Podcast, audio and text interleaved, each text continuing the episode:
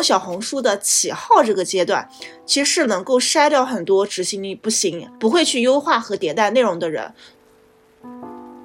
我们讲优秀的商业模式嘛，是计算用户终身价值。比如说，一个用户加了你之后，到他离开你就再也不给你付费之前，到底在你这里消费了多少钱？二零二四年是一个动荡之年，它有机会吗？肯定是有的，因为所有的变动都有机会。Hello，大家好。我是你们的谢无敌，欢迎大家来到谢无敌茶访谈播客栏目。那这是我开年后录的第一期，也非常的开心。我的微信里面经常有朋友说，哎，我听了谢无敌茶访谈播客，觉得非常的有启发。所以在新的一年里，我会跟更多的优质的小红书的博主进行一个对话。在之前，我经常会在我们的一些播客里面会说，小红书上面做玄学非常的难做啊。那今天我是邀请了一个在小红书上赚到钱的玄学博主降树，那他会和大家分享怎么避开平台的精准打击，在小红书上面赚到钱。我本人也是一个玄学爱好者，每年的。呃，大年初四的晚上，我都会从老家安徽回到上海来去拜财神、参加法会啊。包括我每个月也会去到院里面进行一个烧香啊。其实九零后、零零后的这一代啊，非常喜欢搞玄啊。所以趁着这次的机会，其实我也是想和降叔去聊一聊二零二四年的运势到底是怎么样的。请降叔来和播客的小伙伴们打个招呼。大家好，我是降叔，我是一个职业的玄学人。然后也是一个修行者。目前我的道场在终南山的玉皇庙。非常欢迎江叔。很多人都会说玄学赛道，其实玄学赛道的范围还是非常广的。比较常见的变现赛道的话，有占星、塔罗、奇门、八字、风水、六爻、小六壬、梅花易数、紫微斗数、数字能量、起名等等。那从算卦问世到玄学收徒，甚至于开运视频，每一个环节都能成为玄学的变现赛道。那我大概也是替大家去了解了一下市面上相关的一些产品和服务的一个价格。那首先的话就是算卦啊，那算卦的话叫做一事一卦。啊，每次追问的话都是要加钱的。那有的年轻人追问三个问题，整个算卦过程当中就会消耗八百块钱左右。那第二个玄学的变现渠道就是培训收徒，做玄学生意的老师通过短视频等平台引流，吸引用户拜师成为弟子。那一门课程的话。很有可能是从几千到上万。那如果帮助介绍更多的弟子的话，还可能能拿到一些提成。那第三个变现的方式就是玄学的周边。那开运饰品的话，其实是玄学当中的周边变现的重要的方式。比方来说，非常受到小红书用户欢迎的水晶，被当做是转运、辟邪、求财、祈福的贴身物。那一条成本的话，可能就不到十块钱，但是真正的一个成交的一个价格，可能是几百块钱，甚至于上千块钱以上。那我之前的话，也是一直知道啊，降书的业务非常的广。包括他自己也是说啊，做了很多的一些矩阵号，以及我发现其实降叔貌似是隔一段时间就会有一个新的一些业务啊。那所以今天的话，首先我想跟大家去问降叔一个问题：降叔，你现在的变现方式都有哪些了？就是吴迪老师你说的这些嘛，目前我都在做，主要的就是咨询。你刚才说了咨询，就是你说的算卦，然后就是培训。然后就是你说的玄学周边，我们这边叫法器嘛，类似于法器，就是水晶啊，还有风水摆件什么的。然后就还有一个就是道法，因为本身我也属于这种道士嘛，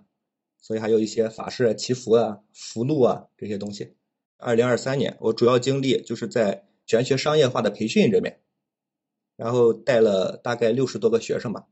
然后今年我的主要精力可能就是要往水晶啊、玄学周边这边去倾斜了。所以我刚刚听到了降叔，其实你做的细分的一些赛道都是呃比较多一点的。那其实针对于这些赛道的话，就是你个人判断来说的话，你觉得这些赛道当中哪些赛道是更好适合新手去起步来去做的了？啊，新手的话其实就是两头。我说两头是什么意思呢？第一个就是。咨询这一头就是最简单的，来了之后我帮你算命，然后给出结果，这是这是一头。然后第二头就是我说的是法器的那一头，就是产品的那一头。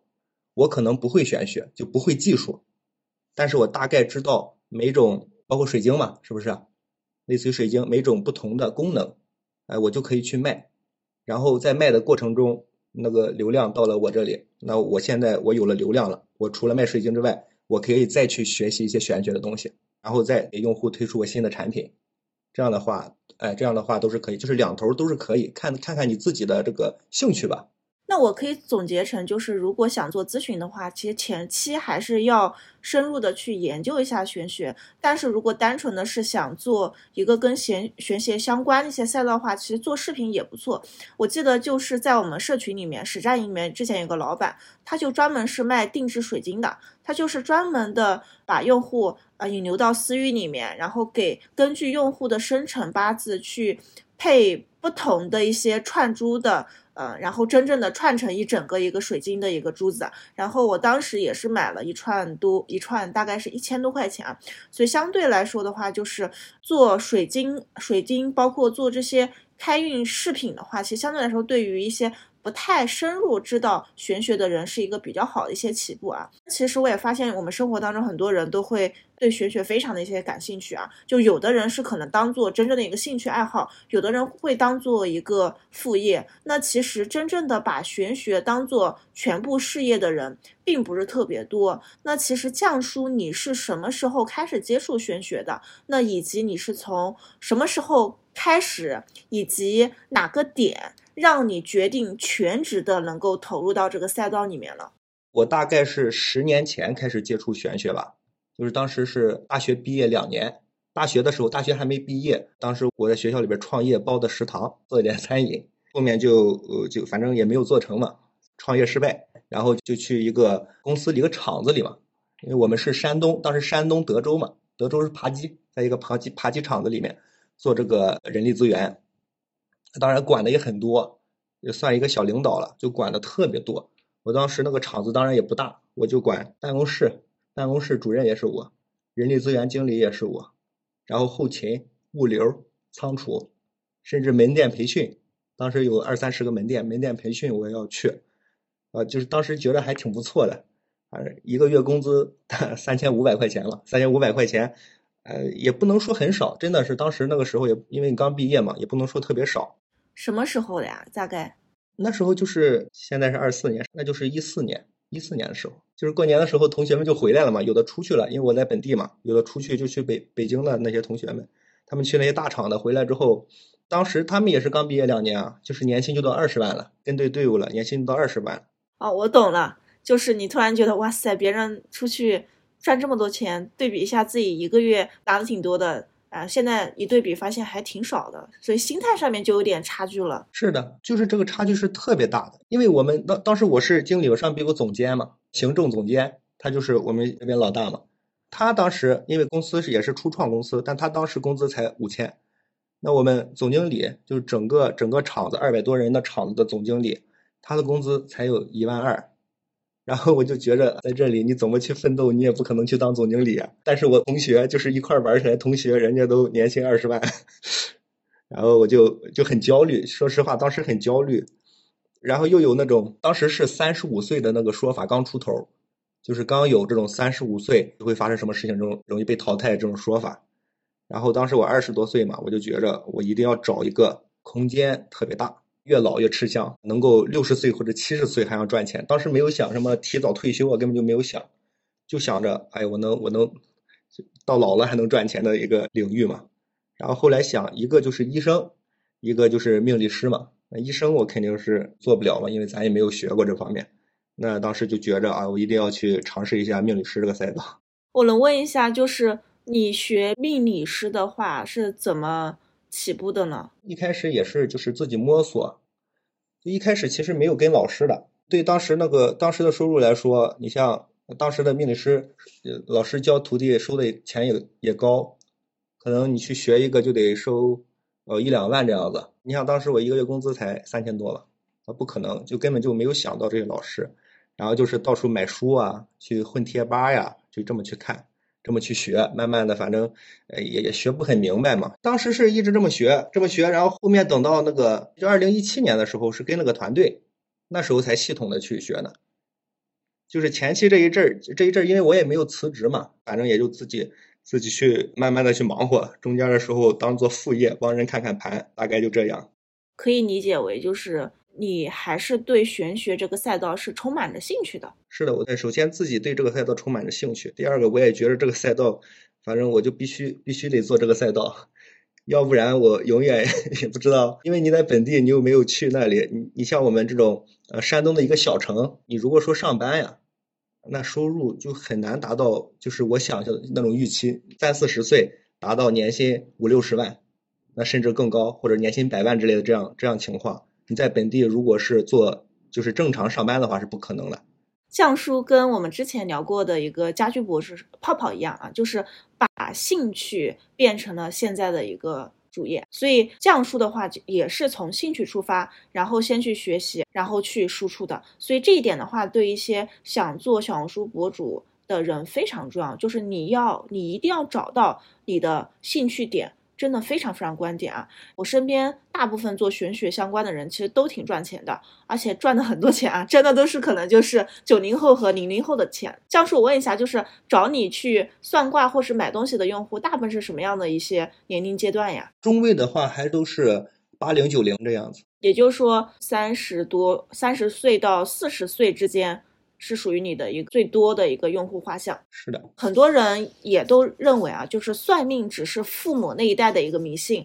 那现在的话，我发现很多年轻人不仅去寺庙道观，也会去路边摊去找一些大仙。网络算命更是遍地开花。那借着互联网的东风，网络算命甚至成为了一种潮流。那玄学的话，甚至也成为了一种社交密码。那刚才的话，其实我有去大概的去问到你怎么一开始怎么去学命理的，然后你说你都是以自学自学为主，那你最后的话就是怎么从自学到全职去做这样的一个命理师的一个职业了？那你从一个厂里面的这样的一个管理层到转行成为一个全职的命理师，那这样的一个转行的过程当中，有没有遇到过一些收入的一些危机了？那是有的，因为我一开始自己学嘛，刚才说了。后面就是大概六年前，就是二零一七年的时候，这时候我遇到了一个玄学公司，是成都的一个玄学公司。然后就刚才也说了，我不是喜欢这个，也就是也想做这个为职业嘛，就是正好在那里，你可以拿着工资学习嘛，说白了就是。然后我就加入了那个公司，然后老板就是其实就是老师嘛，然后我在里面负责运营和研发。那运营就是课程运营啊，团队运营啊，研发就是。帮助开发算命软件，因为你边学，你有了知识，你就可以开发算命软件。我在这个时期，其实就算是我职业化很重要的一个道路，就是跟你之前的时候瞎搞，呃，瞎搞它不闭环，然后在这段时期技术就完成闭环了，就可以解决用户的一些问题了。主要是从这里就算是正常的，就是有可能去把命理师当做一个职业了。然后后面后面我就辞职开始自己做嘛，因为那个地方是在成都嘛，呃，我我我家是山东的嘛，反正也是回来回来开始辞职自己做。这一开始的时候，呃，的确是遇到收入危机，就是因为你之前是在公司里面，客户肯定是公司的，你走的时候你不可能带着公司的客户走，那你就是从零开始，然后每天一睁眼就是五百块钱，就今天你要赚够五百块钱，然后你这个月才不亏嘛，大概是这样的，就一睁眼就是五百块钱的。呃，费用或者说五百块钱的负债嘛，那就是当时就是很焦虑啊。你看上午不开张，中午都不愿吃饭，然后就是各处的发帖子，然后持续着发朋友圈。我能问一下，你当时说持续的发帖子、发朋友圈，所以你做的业务都是以算卦为主吗？当时的话，一开始刚出来肯定是肯定是以咨询为主，就是算卦为主，就就是这一个产品，然后到处发帖子，到处发朋友圈，各个各个渠道都尝试过。然后后面后面我就说，呃，要不是遇到遇到咱们一块弄小红书嘛，我跟您学弄小红书嘛，我估计那种焦虑还会持续下去。我记得降叔，其实你呃进入到我们的社群里面其实还蛮早的，包括我对你有印象，其实也大概有差不多两年的一个时间了。就是其实我知道，从知道你。到现在的话，其实我确实知道你成长比较大，但是我一直也想跟你问一个问题，就是说你是在什么样的一个契机下面开始决定去做小红书这个赛道了，而不是去做一些抖音或是 B 站，甚至于知乎等等赛道？现在看起来，其实一切都是很有机缘的。刚开始我去全职做的时候，一开始做副业吧，做副业的话，一个月然后我们觉着我们收个三五千，副业就是玄学这边收个三五千，就还挺开心的啊。但是做主业的时候，可能一个月七八千也不是很够。这时候我就觉着遇到一个非常大的困难，主要是三部分啊。第一个就是，首先我没有流量，就没有人加我，不管是不是客户，没有人加我。第二个就是他加了我，他也不给钱，加了我不给钱，我怎么才能让让他给我钱？第三个就是他给我钱之后，我要让他满足，啊，满足了之后他可能才会复购或者给我介绍别人嘛，很重要的三步。但是这三步，以前你学玄学的老师他是不会教给你的。因为毕竟人家教的都是技术嘛，那我只能去想办法看看谁能教给我。然后当时就看到咱们花野 IP 的课程，啊，我就觉着啊，我本身是做玄学的嘛，我也想成为一个玄学的 IP。那成为 IP 之后，我就又有流量了，别人又愿意给我付费。那为什么选小红书呢？当时小红书其实是最不封玄学的。那两年的时候，抖音和知乎封的都特别厉害，基本上我发了帖子，它就会封掉。但是小红书。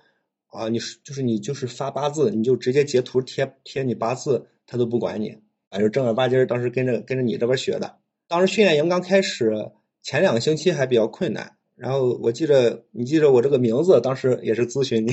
包括那个呃人设呀，很多的那个个人介绍啊，都是你那边给的建议嘛。然后基本上呃一个月的训练营结束之后，嗯，那个账号的粉丝就是五千多了，当时引流到微信大概引流了两千多人。然后就是这一个月前后变现大概就一万的这样子了。我记得那一期的话，请你做的非常的一个好啊，然后包括你后来又不断的在社群里面活跃，所以我对你的 IP 也非常非常的有有印象。当时我就觉着，因为这只是做小红书一个赛道，因为以前的时候我是到处都发帖子，到处发帖子效果其实还不是很好，但是但是我只是尝试了一下，还只是按照咱的就做了一个号，就是根据你那些方法论去走。哎，然后就能达到这个这个结果，就是一万块钱都还好说，主要是引流的两百人，对吧？那两百人，我就这么跟你说，就那两百人，后面他们创造了就将近十万块钱的价值，就这小红书的初始的两百人。这几天的话，我也是在呃研究一些私域上面的一些玩法，就是我会发现一点，就是当一个销售王思玉，有一个说法，就是销售人员手上拿的客户越少越好。我不知道说这句话大家能不能 get 到这个点，也就意思着一个销售如果能够去接触到一些优质的用户，这个数量很有可能不多，但是绝对比一些非精准的客户要好很多。而且，呃，这甚至于像降叔的这两百个人，他在未来的某几年都有可能给降叔带来更多的一个收益，都真的是有可能。这边的话，我就想问降叔一个问题，就是你有去统计过，在做小红书这两年的一个时间内，你累计收入能够达多少吗？那你可以稍微给大家一点点信心。具体其实真的是没算过，因为后面比较杂乱，的业务比较分散。但是就是最多的一个月大概就是超过十万了，整体平均下来，那肯定比上班的时候要好很多了。那可以说至少翻了五到十倍。你是艺人公司？呃，目前就是艺人公司。那对于艺人公司来说的话，这个收入的话，真的还真的挺好的。做小红书知识付费这几年当中，我也遇到过很多赛道，也遇到过很多老板。除了少数赛道比较能够容易拿到爆款，那大部分赛道。啊，包括我们这些做做账号的这些朋友，可能前几个月做的都不是特别的一个顺利。那一个原因的话，是因为他们可能对平台不太熟悉，比方来说随便引流啊，导致账号被封掉。或者是另外一个原因，就是它的内容能力比较弱，就它没有办法做出来一个啊比较优质的爆款的一些内容。所以做小红书的起号这个阶段，其实是能够筛掉很多执行力不行、不会去优化和迭代内容的人。所以我经常也对我们的社群的朋友说，那小红书账号做不好，一定要从自己的身上去找找问题。看看哪一个点还是有优化空间的，哪一个点是做对了的，然后可以持续复利的。那降叔的话，其实你做小红书也做了有两年时间，那中间的话，你是不是也遇到过一些问题？然后解决这些问题的过程，能不能跟大家去分享一下？我这边其实两个难点吧，就第一个最大的难点，我相信很多小伙伴们刚做小红书的时候，肯定也是遇到过，就是发的东西没人看。对吧？这是这是很很核心的一个点。然后这个当时这就是在训练营里面按照吴迪老师的课程去操作嘛，就好多了。后面我又自己就是在玄学号里面又做了一个，就是自己找到了一个互动公式，就是根据提升我们和用户的互动，能够就提升流量，提升更多人加我们嘛。那么这部分我也在在在咱的那个知识星球里面分享了，就是怎么通过互动笔记提升笔记的价值。我自从找到互动公式之后，基本上我发一篇就能火一篇，就只要平台不封我，我发一篇就能火一篇。但是我就遇到了第二个难点，还不是说平台封你，它主要是举报太厉害了，就是我们的同行同行举报。我们说小红书严格，真的说小红书严格，但是我们可以通过表达方式，比如呃关键词我们用拼音啊，或者说啊有的东西我们用图片代替啊，其实真的还是可以规避掉它那个审核的系统审核的。我们同行他就会有组织的去举报你，他甚至给你钓鱼，就是给你给你在评论区给你说话，就就是让你说违禁词，他就去截图举报。这我遇到太多了，有的时候发一篇帖子，就一天就有五到十个人同时举报。哎，你是怎么感知到被同时举报的呀？后台他提醒我，你这篇帖子被举报了，又一会儿又提醒这篇帖子又被举报。就是你举报完了改了之后发出去，他就马上就再再再来举报。那这样的话，就本身我们也是做玄学的嘛，你肯定一举报肯定是有这种有这种情况的，然后流量就没了。就是你大量的举报之后，你不管你怎么样，你这个号都是都是不是很很好了。然后从那之后，就是我就是就是这两个难点嘛。从那之后，我主要就是想怎么才能够让我们玄学内容在公域上合法的发。或者说换一个词，就是怎么你能用合法的方式去发玄学的内容？这这就是我一直要去做。那刚才其实酱叔给大家分享了两个难点啊。那第一个难点就是做内容一开始不太行啊，这是一个难点。第二个难点的话就是，嗯，他的内容做起来之后的话，有很多人举报他的一个内容，主要是同行之间经常会互相的一个举报，这种其实说白了真的很难去。避免啊，真的就是你火了之后，很多人同时来搞你都是有可能的哈。基于这两个点的话，就是降书发现一定要解决一个痛点的一个问题，就是怎么才能够让玄学的啊内容能够在公益里里面合法的去发，也就是说。同行举报你都不一定能被同行干掉的这种内容，那聊到这个话题的话，那很多做玄学赛道人可能都非常的感兴趣啊，因为玄学可能在所有的平台里面都是一些比较敏感的一些赛道。那如何不违规，或者是不怕违规呢？那降叔的话，其实你是能够解决到这个问题的，来给我们的小伙伴们分享一下吧。就因为我这一年就每天都在想这件事情，就简直没有一天不想。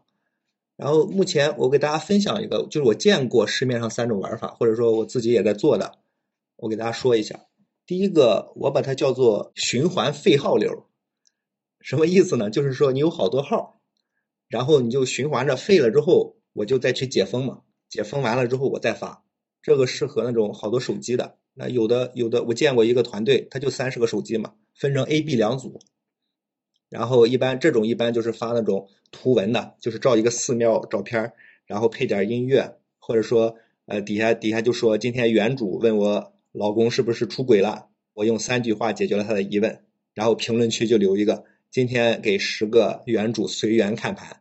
这样的，然后然后很多用户他可能就觉着这个有点本事，反正也是随缘看嘛，加了之后，然后后面再去转化，这种你举报我。我就没关系，因为我手机很多，你把我这个号举报了吧，我就刷一下机，换一个手机卡，然后再继续，只要算好这个投入产出比就可以。那问一下问题啊，就这种随缘看号的话，一般随的钱是不是比较少呀？不是的，其实这样的话，这样的话就是来了之后，他会有一套话术，会筛选出来这种客单价比较高的人。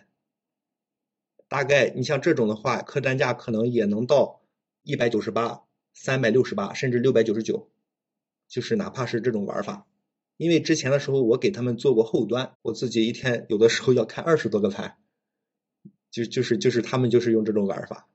那现在这种玩法在小红书里面还常见吗？这种玩法还是有的，就有时候你看到那种页面非常 low，对吧？点赞量不是很多，但是评论区还还有有一些的这种，现在还是还是有这种玩法的，呃，不过不过少很多了。我跟你说为什么少很多？呃，其实我之前也讲过嘛。然后因为小红书现在不让用个人号引流了，你要么投流嘛，但是玄学的内容不一定能够完全过过审去投放，啊，所以这种大批量进行引流的这种现象已经很少了。那如果想还想要大批量引流的话，只能啊，就很多个账号，很多个手机，啊，这个就叫做循环费号流。好，那继续分享第二个呗。你像刚才那种那种循环费号流，其实不适合我们个人做的。你像我是根本就从来没有做过这种，因为我没有那么多手机，你也忙不过来。那那第二种方法就是我把它叫做轻玄学方向，轻玄学方向，呃，或者我们可以叫它疗愈养生流。我不走玄学，哎，我也不说什么算命什么的，但是我就是疗愈啊、养生啊这种，其实跟或者说心理学这种，它其实跟跟那个玄学有点相关性。然后甚至他你到了他私域之后。他就是做玄学的，但是在公寓上，我可以发这种疗愈养生的内容，这种也是不违规的。反正养生目前不违规啊，那疗愈现在也是同行举报也是有了。当当年疗愈刚出来的时候，那基本上发一篇几千上万个赞，一天就能引几百个人进你的微信私域。那一般比如我们就是之前见过的什么局弱的人需要做的六件事情啊，什么我们要爱自己啊，就是类似于这种这种帖子。然后，如果你的文案写得好，底下大家评论做得好，就就很容易引到自己的私域。哎，这时候我们后端如果加上一些疗愈的课程，我也见过一些同行嘛，就是或者几个朋友，他们就是做做这些的，那一个月啊变现几万，甚至我也见过一个月变现几十万的，都见过，就是做这种方向。这是第二个。那第三个是什么呢？第三个就是我现在在做的，就我一直去致力于做的这一块儿。我把它叫做玄学细分流，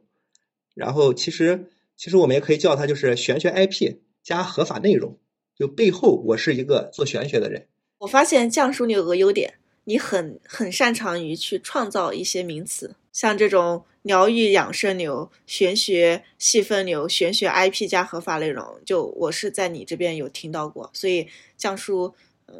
就我觉得你特别适合做知识付费，因为你是可以去 DIY 一些属于你自己的一些东西的。对，就是我们讲优秀的商业模式嘛，是计算用户终身价值。比如说，一个用户加了你之后，到他离开你就再也不给你付费之前，到底在你这里消费了多少钱？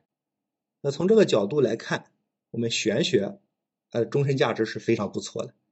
因为一个用户来先开始做咨询，后面觉着你技术很不错，信任你了之后。可能平常起卦呀，孩子起名呀，找对象合婚呀，呃，生孩子算日子呀，包括孩子上学呀，就是选东西啊，遇到事情啊，各种婚丧嫁娶，各种事情都在你这里，对吧？这个就是就是我们要追求的，就是我们做玄学，其实追求的是用户终身价值嘛。那我们追求这个终身价值，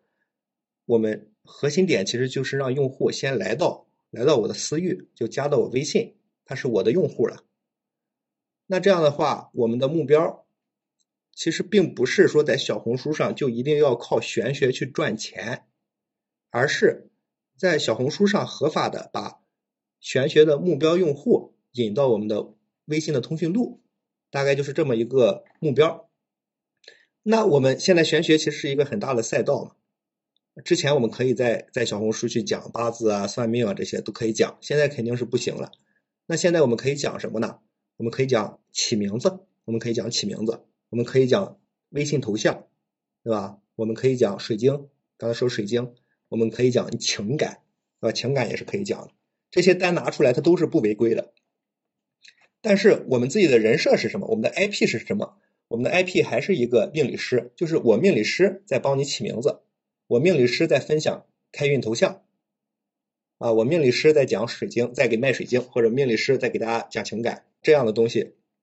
就是我们说的玄学 IP 加上合法内容。我们通过这些合法的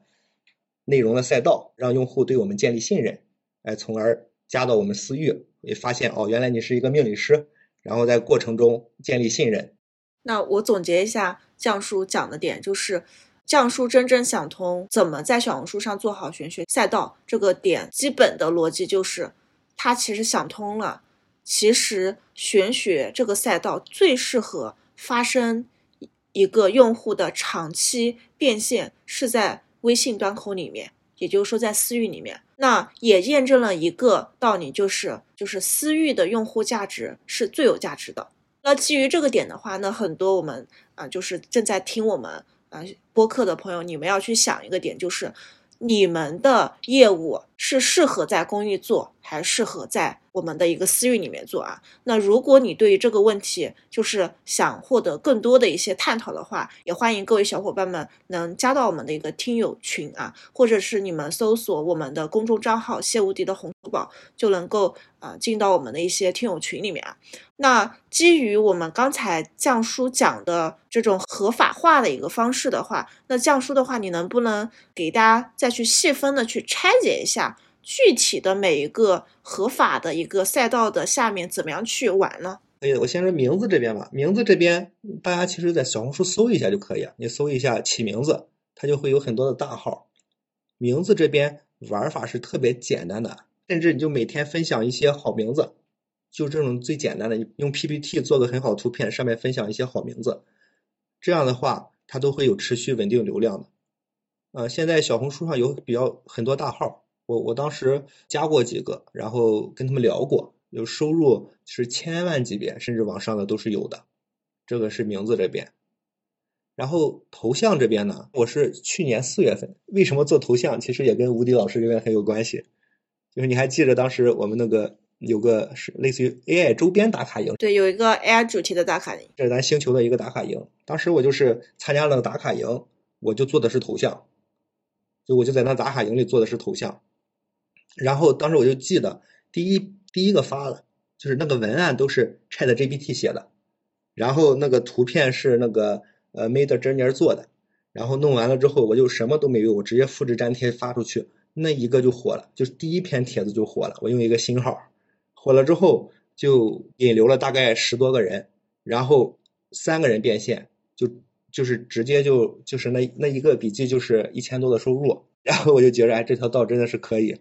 后面我九月份当时自己做的头像课程嘛，就做了个头像课程。那现在现在的话，我自己其实不怎么做头像，但是我学员的头像，他一个号平均每天就能引流三到五个人。如果变现了，基本上就是三千三百九十九到九百九十九这样的一个收入。哎，头像其实就是你弄点那种看起来很有神秘感，或者说很有能量的头像，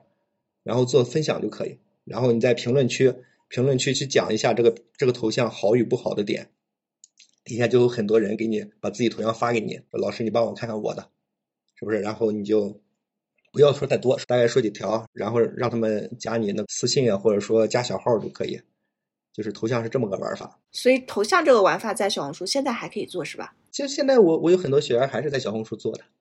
还是不错的。仍然是一个赚钱的赛道。赚钱赛道，但是但是开运头像不能不能说了，就开运这两个字，小红书已经不让你说了。但是你可以说一些别的。就是说一些就是我们正向的一些情绪的一些一些东西，这个大家大家搜一搜，就在在小红书多搜一搜，看别人怎么做的都可以。对，然后其实这边有一个点，就是大家在做小红书的时候，还是要注意避免一些敏感词的。比方来说，你这个笔记突然违规了啊，你要自己察觉到到底是什么词违规掉，所以下次做这个内容的时候一定要避开。比方来说，我们刚刚江叔说的“开运”这两个字，可能就不一定能够用在小红书里面了。这方面我就是特别感谢，就是咱们这边星球，就知识星球或者那里面都有专门的这种这种分享，每个星期都有这种分享，然后呃还还有这种敏感词的这种集合什么的，就省了很多事情，比我自己做就省了很多事情。这是头像这边，水晶这边我也是，水晶这边就是当时咱们做那个什么打卡，那个电商打卡，小红书电商电商打卡。我发现你真的一直在报我们的星球的打卡营，有人带着你，有东西可以问，比你自己单打单打独斗要好很多。然后水晶我也是，因为当时咱们那个打卡营它不是你自己的货嘛，咱是用人家的货，咱无货源嘛，是不是？后面水晶这块我没做起来，说实话当时，因为当时在在公寓上很多东西没法说，后面我还是想到就是到私域去卖水晶，反而会更好一些。现在我现做着，我正在做着水晶课呢，这几天正在做着水晶课，那后面。呃，就是今年的计划就是带着一些人去做这个赛道。你现在水晶已经跑通了？对，水晶已经跑通了。是在做公寓引流到私域里面卖，还是还是说在现有的私域里面卖水晶啊？公寓引流到私域里面卖。我发现匠叔就是每跑通一个赛道就把它做成课程，也也是蛮可以的啊。啊，是因为做培训嘛。其实其实我这边学员也是，我做好了吧，哪怕不卖出去，以前的学员他可以去做嘛。其实吴迪老师真的是，你给他用嘴说，不如你录好了课就给他看，要不然 说一遍说一遍好多问题，你录好了课给到大家，他反而就自己就研究透了就好了。就我发现，其实做小红书选项目真的很重要。就有的人。专门去选自己不擅长的一些项目，真的就很容易跑不通，真的是这样子啊！我知道，像我们最近有很多的播客的听友会加到我，然后会说，我从播客里面听到你的内容很喜欢，然后我我这边给大家去讲讲一些呃真心话，就是说你们如果真的要去小红书做的话，一定一定要选择自己感兴趣的赛道。然后包括的话，你会发现就是呃，在我们播客播客里面。基本上做得好的人，基本上都是对某一个领域有非常深厚的一些呃，就是兴趣在。比方来说，江叔他就是喜欢命理，然后泡泡的话，他就是喜欢做烘焙嘛。然后现在的话，变成了一个家居博主，然后专门卖这种烘焙的一些呃仪器。所以你们一定要选择自己擅长的，这真的非常重要。水晶，如果这个课做完了嘛，那后面我还会尝试一个情感赛道的。我也约约了几个做情感的小伙伴嘛，就想看能不能合作一下。玄学加情感这种赛道，就这种赛道其实就是，哎，现在我就什么话都给说了。这个其实还是我自己自己在思考的一个状态。我我认为这个赛道是特别好的，因为情感引流真的是很猛。有情感需求的人找到命理师之后，他消费的意愿也会非常强。玄学加情感，我在塔罗牌里面经常看到，比方来说三张牌，然后让你去猜一下这个你现在去思念的那个人有没有还爱着你，然后看下面评论可多了，嗯。对，就是这样。所以说，当然，当然，具体的玩法到时候再看。但是这肯定也是我后面的一个方向。我认为，反正我哎，我今今年把这个做好就可以。期待到时候你做好之后来再来我们星球，你们分享一下。好的，那这就是反正这边就是我说的玄学细分流嘛，就核心就是说你不断的去找玄学不违规的单品赛道，就是把它拆的足够细。我们找不违规的单品赛道，然后从而做内容引流。就是你找到一个赛道。然后就快速的铺铺笔记，快速的拿下这一个赛道，做成这种赛道，就是因为吴磊老师，咱的您的课程中不不教过我们这个铺关键词嘛？就是这样，去这个赛道拼命铺关键词，搞下来就可以。小红书关键词的玩法的话，就是我的公众账号谢无敌的红书宝，然后精华就最上面的一个置顶帖子里面有关于关键词的那篇文章，然后有兴趣小伙伴你们也可以去看一下。然后，如果你们现在正在做小红书的话，就是一定要去用这种玩法。然后，如果你们还没有做小红书的话，你们可以先了解一下，就是铺关键词真的很重要，尤其是对一些很细分的赛道，你的关键词铺好了之后。用户他一搜相关的词，可能立马就能看到你的笔记了啊！而且小红书上面百分之六十的用户其实都是搜索的用户，所以是非常精准的一些流量。之前的话就是我和江叔你聊了很多关于小红书运营的一些内容，主要是围绕怎怎么去发内容才能够让玄学这个赛道能够在公域的合法的去发。那呃，江叔的话基本上把同行的玩法都总结了一遍，比方来说循环费号流。疗愈养生流、玄学 IP 加合法的内容，那这三种方式的话都适合不同情况的运营团队。那大家的话也可以自行的去选择。那其实刚刚降叔有提到呃水晶，那我之前的话也在实战营，包括我们星球里面带过很多做水晶的老板，然后他们也是把这样的一个生意做成了。所以你们如果有相关的一些饰品方向的一些内容，啊，货源的话，也真心建议大家可以试一试，在小红书上面做相关的一些赛道。那接下来的话，就是也是我非常感兴趣的一个话题，就我想借我们降书。的这个托降叔的一个福啊，就是啊，正好和降叔聊一下我们二零二四年的一个运势啊。就是我，因为我自己也很很很热爱玄学啊。就是那针对于二零二四年的话，其实每个人都想知道，哎，我在今年甚至于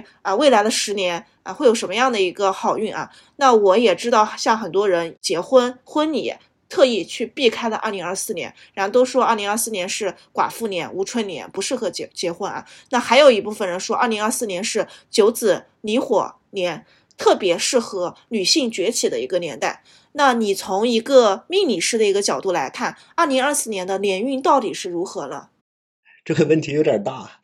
我们一点一点来吧。那先说最简单的，就是这个无春年的这个问题啊。那什么叫无春年呢？其实就是说。在我们阴历的呃阴历的这个年里面，没有经过立春，呃，因为立春是在我们的那个除夕前面，今年除夕过了之后才是下一个立春嘛。很多人就说无春年它是寡妇年，就因为没有春天嘛。春天是对我们而言是好的，它没有春天就说明你这一年不行。很多人说寡妇年，或者说这个无春年不能上坟什么的，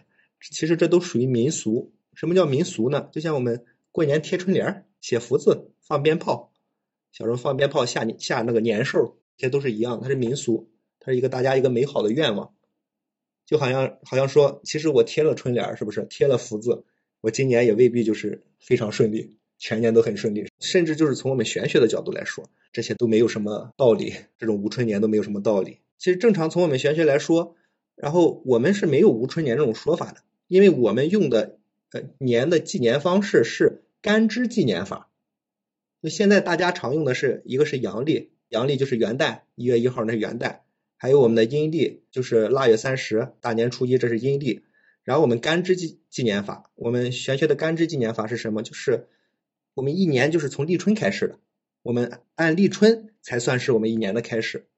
所以说，从我们玄学的角度来说，根本就没有说无春年的这这一说。上面说的那些禁忌什么的，也也就根本就就不需要谈了。大概就是这样。所以降书的话，就是你觉得寡妇年这个东西就可以不信啊，还是可以正常的去婚嫁？这是当然可以正常婚嫁了，特别是今年还是一个甲辰龙年嘛，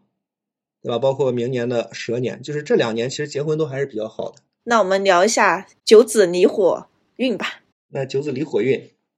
九子离火运这个问题，我在年前的时候已经系统分享到呃分享了，然后后面我会把那个内容就传到自己的博客里，大家到时候可以去搜一搜。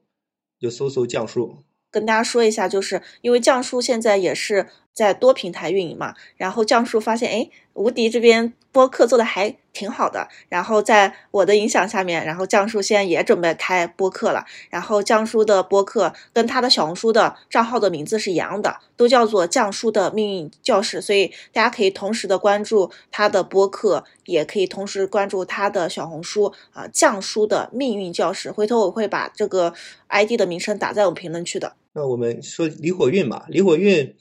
呃，吴毅老师，你知道，就正常我们其实现在的计时，就计时方式。一般我们知道日出日落二十四小时，这是一天；月盈月亏一个月，这是三十天，大概三十天。然后春夏秋冬一年三百六十五天，呃，这是我们常用的。然后我们也知道每天每天的呃情况是怎么样的。那这时候，但是我们古人他在计算还有更大的维度，就这个维度我们平常很少用到，就是当天上那现在是八大行星，之前是九大行星，当其中的木星，因为木星是最大的。然后土星第二大的，它们和地球成为一条直线的时候，连线啊，连成一条直线，这基本上需要二十年的时间。呃，我们就把每二十年叫做一运，就是运气的运，一运。然后当木星、土星和水星这三个星球和地球连成一条线的时候，这时候每连成一条线，经过六十年，我们叫做一元，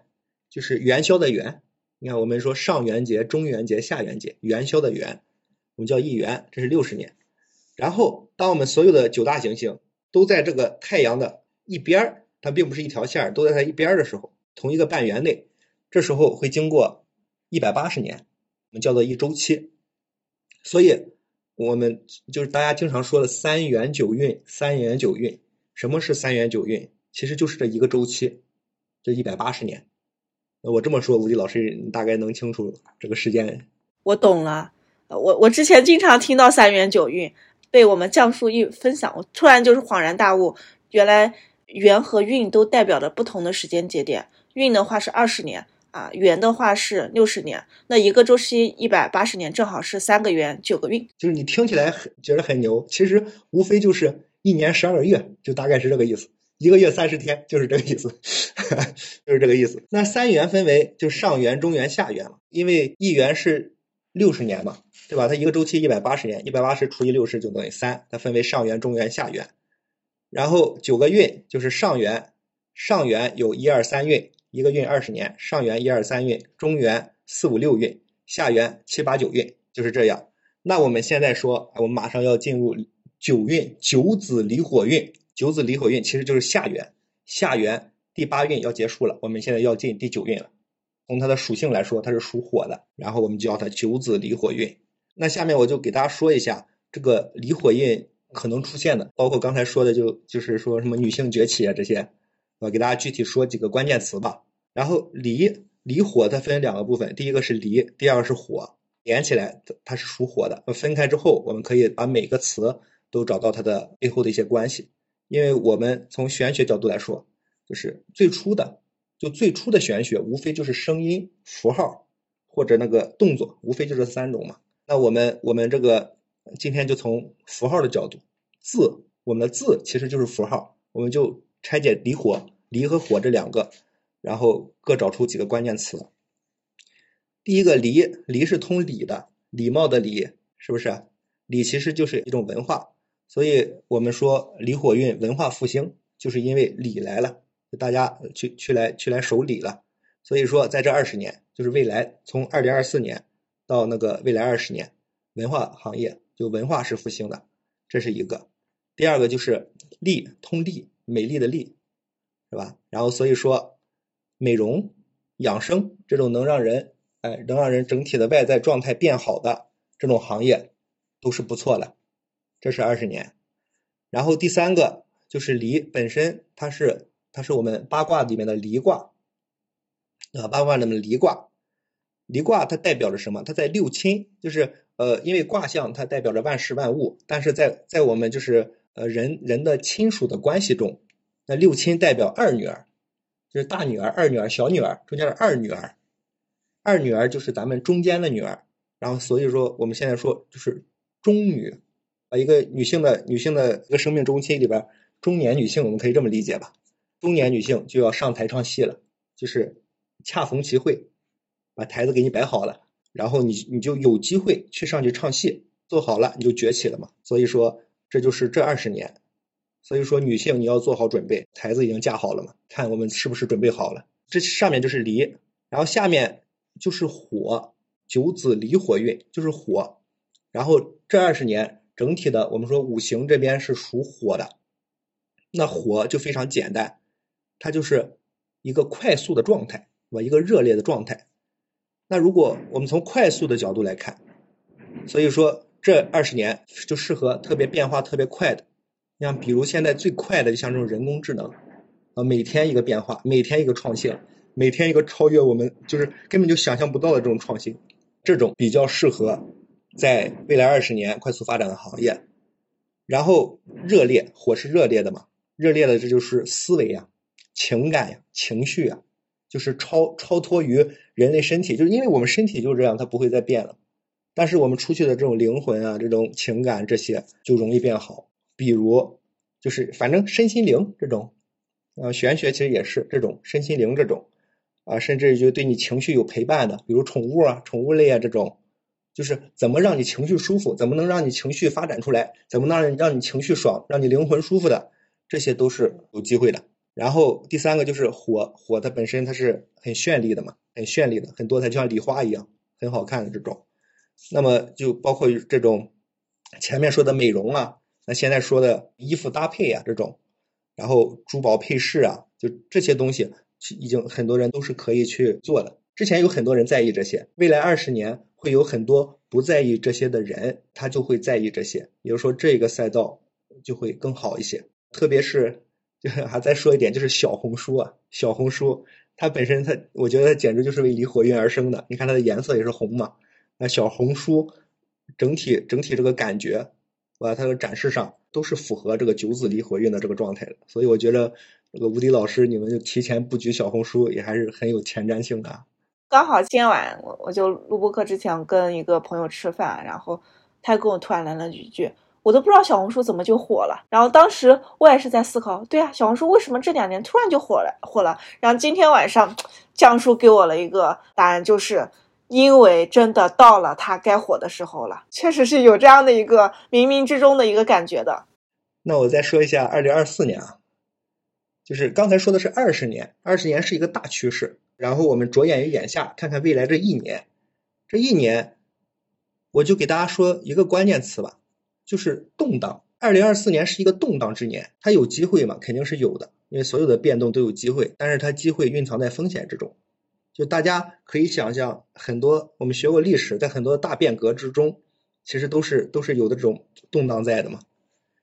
因为二零二四年是下元第九运的第一年，这我们之前说过了。二零二三年是下元第八运的最后一年，然后它承上启下，它承的是八白艮艮土运，就上一个是属土的，它起的就是下面我们的九子离火运，它是从土到火中间这一年。你像一般这种承上启下的时候。它肯定不是能量最好的时候，就是火的能量最好的时候，不是肯定不是在第一年。你看我们立春的时候，这是春天的第一天吧？但是它并不是春天气息最强的。立夏的时候，它也不是最热的；立冬的时候，也不是最冷的。所以说这一年它还带着上一年八白运的土气，同时哎也容易带来九子运的火气。怎么去理解这个呢？我这么说吧，那二零二四年我们是甲辰年，天上是甲。甲是木，属于木；地上是土，是辰，辰属于土。然后这整整个是一个木克土的一个感觉。那木最纯的木是什么？最纯的木其实就是雷，你知道雷吗？雷。然后地下是土，你就想象天上那个雷噼里啪啦的就在那劈大地，就是这种感觉。今年就是这种感觉。我认为大家今年会看到很多的机会，但是。我们在第一个选择，就是第一个决策的时候，起心动念，第一个决策一定要以维稳为主，就多看多思考，尽量短线操作啊，尽量短线操作，不要去做这种风险特别大的事情，因为今年的整个的能量它会是比较复杂、比较紊乱的，大概是今年是这种情况。刚非常认真的在听我们教叔分享了很久。呃，因为降叔分享的东西都是至少是我的认知之外，因为我没有研究过命理嘛。但是我发现，就是降叔一拆解完，我突然就懂得什么叫做三元九运，包括离火啊这两个字啊，它又代表什么？呃，离通你通利啊，所以这些东西的话，我发现被降叔一拆解完之后，就突然我突然就全都懂了。包括刚才降叔有提到一点，就说。啊，今年是一个承上启下的一年，所以相对来说的话会有一些变动，所以也是希望大家就是想清楚啊，接下来几年想做什么事情啊，不要被身边的一些干扰的因素所影响，坚持的做自己去热爱的东西比较重要。那之前的话，其实呃我也听到过曾仕强教授啊有去说过，就是二零二四年会是一个拐点啊，就是你觉得什么样的人会在？二零二四年拐得更好了，江叔。二零二四年，他刚才说了嘛，他是承上启下的一个拐点，他从八白运拐到九子运。那我们说什么人适合拐得好？那肯定就是说适合在九子运更好的这些人，更适合离火的这些人，他们就容易更舒服一些。那我大概说几类人啊。第一类就是迭代速度快的人，这个吴迪老师应该能清楚啊，迭代速度快的人。我们是我们身边有很多这种人，他们真的是可能可能几天一个变化，甚至一天一个变化。对这种能够快速决策、快速迭代这种人，他的这种速度就符合离火的这个频率。因为八白运的时候是土运，土并没有那么快，呃，土相对而言啊还是比较稳的，并没有那么快。那但离火运它就快了，如果你的速度跟不上，你可能很难受。但是你只要速度跟上了，那你就容易拐得很好。我觉得这一点的话，呃，就是你的决策快、速度快、迭代速度快，其实相对应的话，我们可以理解成你的执行力要迅速，包括你选择啊，比方来说，你发现一个红利期的时候，你得冲进去，你不能等啊，所以你要有一个非常强的一个决策力和执行力，非常非常重要。这是呃教叔分享的第一点。然后第二个就是咱们的女性崛起嘛，然后说我们作为女性而言，我们就要提前做好准备，因为我们有可能管得很好，但是大家要注意啊，我们要去做，不是说只要我是女的啊，我是中年女性，或者说我是大概大概这个时候的女性啊，我就在家躺着睡大觉，这时候天上就掉下冰，不是这样的，就是你一定要去做，做好准备，因为只是给你把台子架上来了。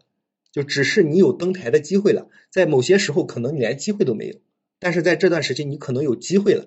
但是你得有本事唱好这个戏才行。你要没本事了，唱好这个戏，你没有做好准备，机会摆好了，上去之后反而是风险。我能问个问题吗？中女一般是指多大年纪的女生？其实我们就把它认为我们在职业就是职业年龄内的女性就可以，我还以为指的是二十岁到四十岁之间的女性了。就是我们讲能量，不可能像说就是那么严谨的去去描述这个年龄段。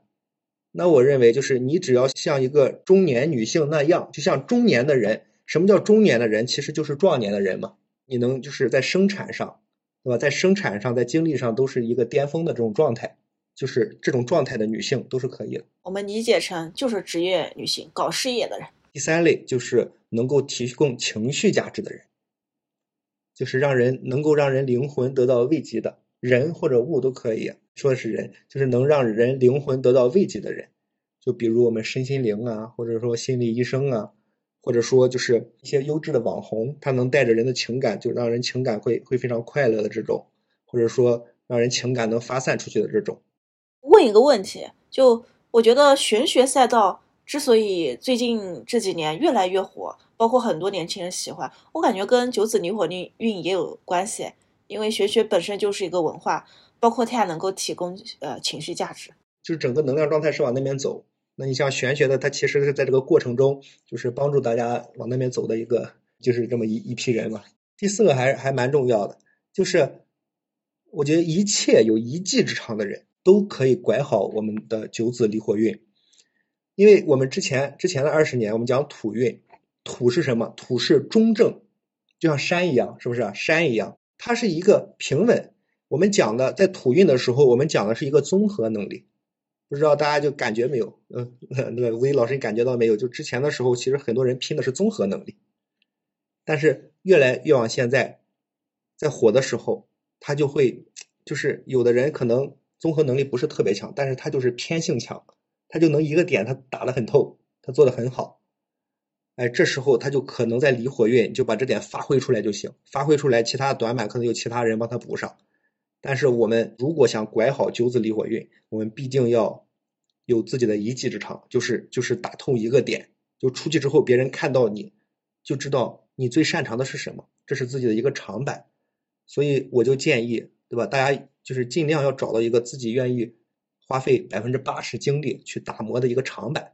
呃，这个就是特别重要。总结一下这个点，就是你要专注的做好一件事情，不要同时的做好几件事情，以及不要来回的去换赛道。比方来说，像教书的话，他不可能跑去做什么独立开呃玄学赛道，做什么美食这些赛道，他是不可能去做的。他一定是围绕玄学这个点去出发，寻找跟玄学契合的一些相关的一些赛道。包括我自己也是的，就是其实我是付费业务，我可以去开展一些其他业务，比方来说，我可以去做一些品牌的一些达人的一些业务，但是我都没有去做啊。就是我专注的去做好小红书知识付费这个赛道啊。其实大家一定要去找好你的锚定的那那个点非常重要啊，不要就是呃，就今天换一个平台，明天换一个平台啊，今天看到别人赚钱了，然后去做啊别人赚钱的事情，其实你会发现，就是别人赚到的钱真的不一定好赚。真的是这样子的，我就觉得，就是如果你不知道自己的长板是什么，